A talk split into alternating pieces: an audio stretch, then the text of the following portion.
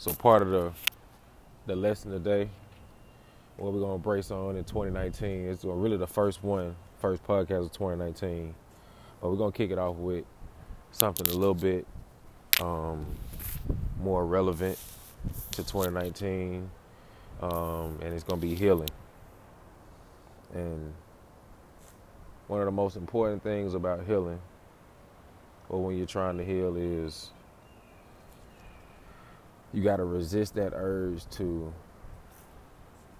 to be who hurt you. It's really tough because you got to think, okay, what's the first thing you do when you get hurt, right? What you do? You try to retaliate.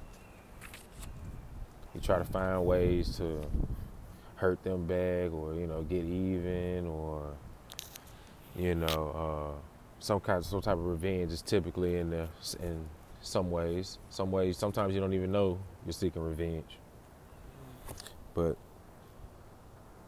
in regards to healing, you, can either you either hold a grudge or you forgive. You can't straddle the fence, and a lot of people are sitting in between. You know where they are kind of forgiving them, but at the same time is still holding a grudge. You know that whole um, that saying, uh, "I forgive, but I don't forget." Eh, that's kind of tough because if you really think about it, that's that's really almost impossible. It sounds good though. It, it does sound good, but you got to think about it. If uh, that's, this we did a podcast on this already. Um, I'm not sure exactly what episode it is, but you can go check that out. But if you think about it, you're gonna remember that pain, and the memory of that pain is gonna keep you attached to that pain. So as long as you remember it, you're not gonna forgive them because you're gonna keep having that pain. But that's not the podcast for this. Um, we won't get into that.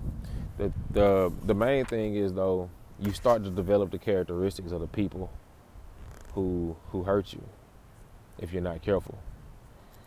Um, for example, if you were in a relationship where they, you know they yelled at you a lot or they got mad at you all the time, you know you'll start noticing you you you're like that. You know, um, you're starting to lose your patience a lot quicker. You know, you lose your temper quicker. You know, you start yelling a lot more, and you know things like that. Things you normally wouldn't even do, but you know through the pain, and you know that's just how you learn to handle it at the time and so you know it stayed with you. And that's what i mean by that. And you know it sounds good to get them back and you know start being like them but it, what that does is it really keeps you attached to them. You know you, you become so attached that like i said you start imitating them and because for some reason you feel like being like them will make you hurt less because that's what they showed you and it does feel good temporarily, you know, for for a little while, but you know, it, it catches up to you, and you hurt yourself way more by not being who you want to be. You know, you're trying to be somebody else, and you know deep down when you're not being who you need to be. You know when you're not being your optimal self, and in return, that's gonna make you feel more regret, more guilt, more pain because mean, you may not say that, but deep down you know it. You think it. Subconsciously you think it. You think about it every day. And is is that behind your thoughts thinking that will keep you sad and it'll make you cry for no reason during the day. You don't have you don't have a reason, you're just crying. You don't know why. It's not the things that you're thinking about maybe actively, it's the things behind your thoughts that you're thinking, if that makes sense.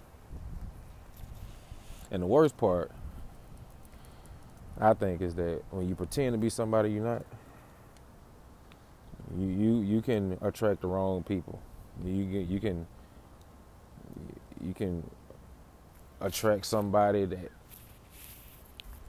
resembles or um, resonates more with that wavelength that you're doing right now. And that you're not even meaning to give off that energy, but you're just doing it as a you know as a front. And so now you've attracted somebody that's actually like that, or worse. You push somebody away that you really need, not even on purpose. You just push them away.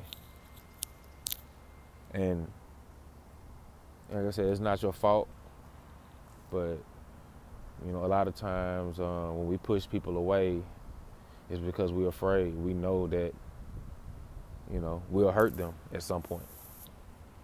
And so we do things to push them away. So choose wisely.